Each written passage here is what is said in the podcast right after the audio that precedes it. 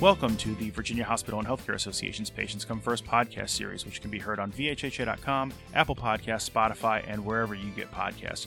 We're a member of the Public Health Podcast Network, the Virginia Audio Collective, the World Podcast Network, and the Family Podcast Network. And we're on the radio each Saturday at noon and Sunday at 10 a.m. on 100.5 FM, 92.7 FM, 107.7 FM and 8:20 AM across Central Virginia, and 1650 AM at Hampton Roads, and Wednesdays at 1 PM on 93.9 FM in Richmond. Please send any questions, comments, or feedback to pcfpodcast at vhha.com. Again, that's pcfpodcast at vhha.com. And with that housekeeping out of the way, today we're excited to be joined by Dennis Haley, the Director of Quality Management at Carilion Clinic, who in a former life was a professional athlete. He joins us for a conversation about his pro football career, his current work in healthcare, and more. So, with that, welcome to the show, Dennis. Thanks for being with us. Thank you for having me. Well, it's our pleasure. In the intro a moment ago, I just shared a very brief summary of your professional life on the field and in a healthcare setting. We'll cover that in more depth in a bit, but first, I want to give you a chance to introduce yourself a bit more for the benefit of our audience. Your story, I gather, starts in the Roanoke and Salem, Virginia areas, which is heading towards the southwest region of the state for those not familiar with the geography. So let's start there I wonder if you could just tell us about your family and the community that shaped you and instilled values in you that I imagine still guide you today. In short, what are the essential things you would want a stranger to know about you as a person?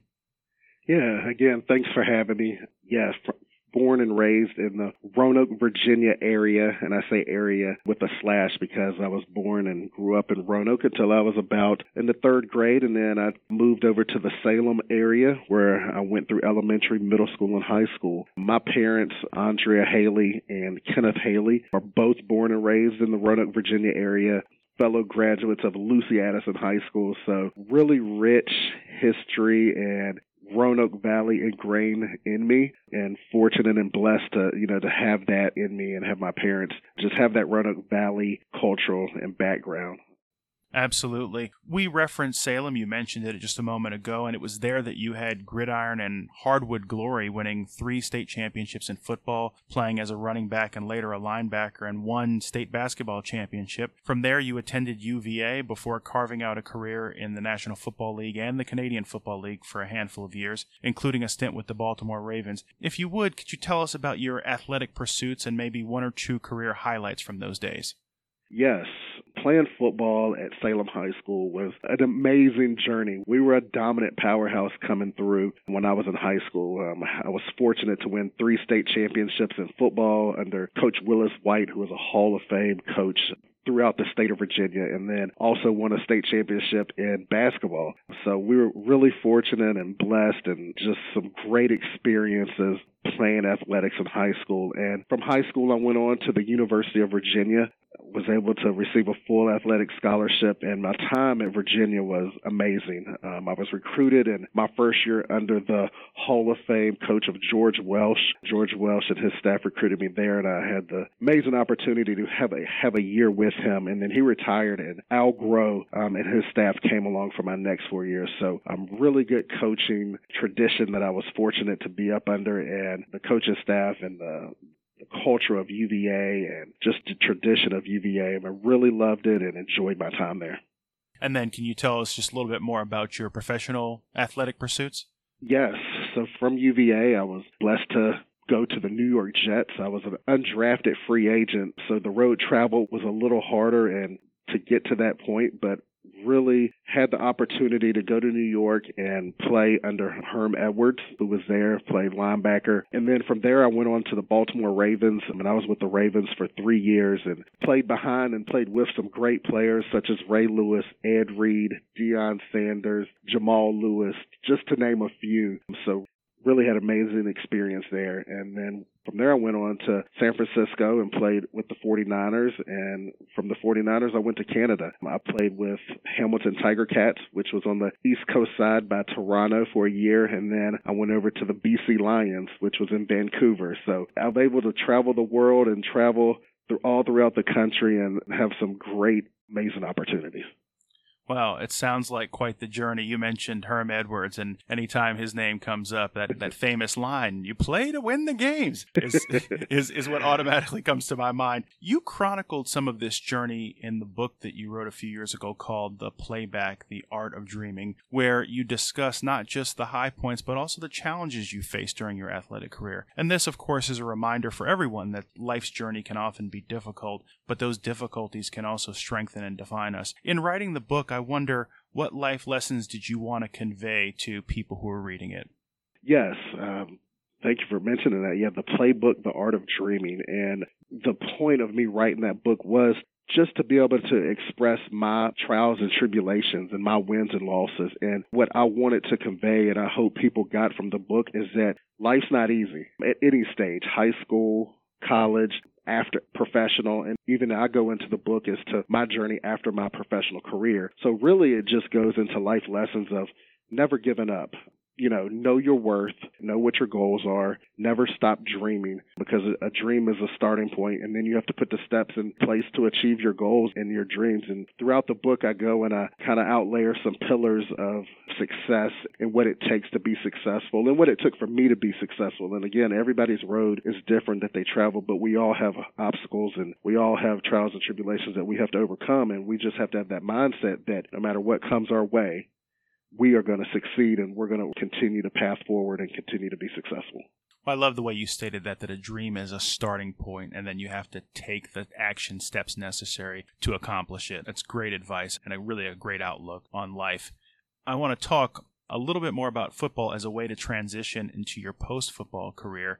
For fans who watch games, it might sometimes get lost in the shuffle about how consuming the work and preparation is for professional athletes, from practice to fitness and training sessions and film study and positional group meetings and so much more. Suffice it to say, it takes more than just physical prowess and technique to play at the highest level. It also takes a lot of study and, frankly, brain power. It's also important to bear in mind that the average career span for professional athletes is only a few short years, and not everyone earns enough money to last a lifetime. Many retired athletes have second careers in other fields. Some, like former NFL players Myron Rolle and Laurent Duvernay Tardif, have retired early and actually became physicians after attending medical school. All of this is sort of a long winded way of asking you about your career in healthcare. So I wonder if you would, as you talk about sort of the steps in your life's journey, tell us about your role at Carilion Clinic and also about those steps that you took along the way to prepare you for your post playing career.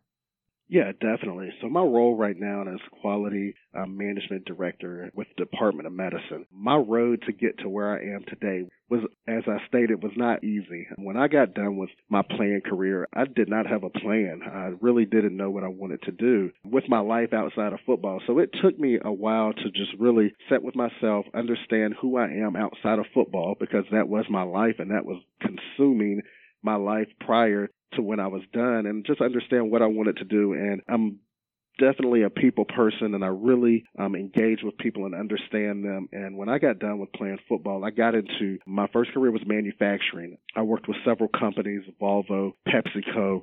And in that role, I really took grab of the continuous process improvement, Lean Six Sigma type tools mm-hmm. for that work. And that was how I transitioned into healthcare. Just I came into healthcare as a continuous improvement consultant with my first role with family and community medicine. And just having that experience with the frontline staff, developing processes, developing wins, ways that they can win and improve their day with, with efficiency. So that's how I got my start into the role that I am now. Well, that's an interesting pathway that you took, and I appreciate you sharing that. Today, you're a married father of three. You were recently honored by Salem High School for your exploits as a student athlete. You're active in your community. It's a fascinating journey, and it's far from complete at this point. This is a big philosophical question, but what has experience taught you about the keys to life? And the experience has just taught me that life is life and you have to take it one day at a time. Tomorrow's not promised. And I know that firsthand. You know, it's just an opportunity for me, myself, to be better than I was yesterday. Um, I have three beautiful daughters. Um, one will be 16 tomorrow. My other one's 14. And then my youngest is 10. So I have two high schoolers and a fifth grader. And, you know, with that comes just dedication to yourself to be better. My wife, Kimberly Haley, I am blessed to have her by my side throughout every step of my journey. We were married 18 years on the 23rd of April, so she's been with me through college all the way to now, and she's seen the wins and losses that we've taken together. And, you know, I will say there's always probably more losses than wins, but, you know, when you do something together as a family and you have that dedication and that desire to just be better today than you were yesterday, I think it takes you a long way. Absolutely. Well, happy belated anniversary and happy sweet 16 to your daughter as of tomorrow. Right. so, before we let you go, Dennis, I do want to thank you for spending a few minutes with us today. And we do have a tradition here on the Patients Come First podcast to ask our guests a pair of personal questions to give listeners a little bit more of a sense of who they are beyond their work. To keep things interesting, we have a list of 10 mystery questions. So if you would, please choose two numbers between 1 and 10, and then I'll ask you the corresponding questions. Uh, let's go with 1 and 7. Okay, 1. In the hypothetical scenario that you could anticipate your final day on Earth, what would your last meal be? Mm, my last meal would be pepperoni and sausage pizza. it sounds like a good one. And then number yep. seven, if you could choose one superpower to have or any one skill to instantly master, what would it be and why? That's a good question. One superpower to have would be to be invisible. And I, I, would say to be invisible, sometimes you just want to be a fly on the wall. You mm-hmm. just want to sit and you, you don't want to be noticed and you just want to take in and listen and understand and learn. And I think that'd be a cool superpower to have sometimes. Makes sense to me. Well, with that, that is going to bring us to the close of another episode of the Virginia Hospital and Healthcare Association's Patients Come First podcast. If you like what you heard, please make sure to leave us a five star review on Apple Podcasts and subscribe so you know when new episodes are available. We want to once again thank our guest, Dennis Haley of Carilion Clinic, for joining us today. So thank you. No, thank you for having me.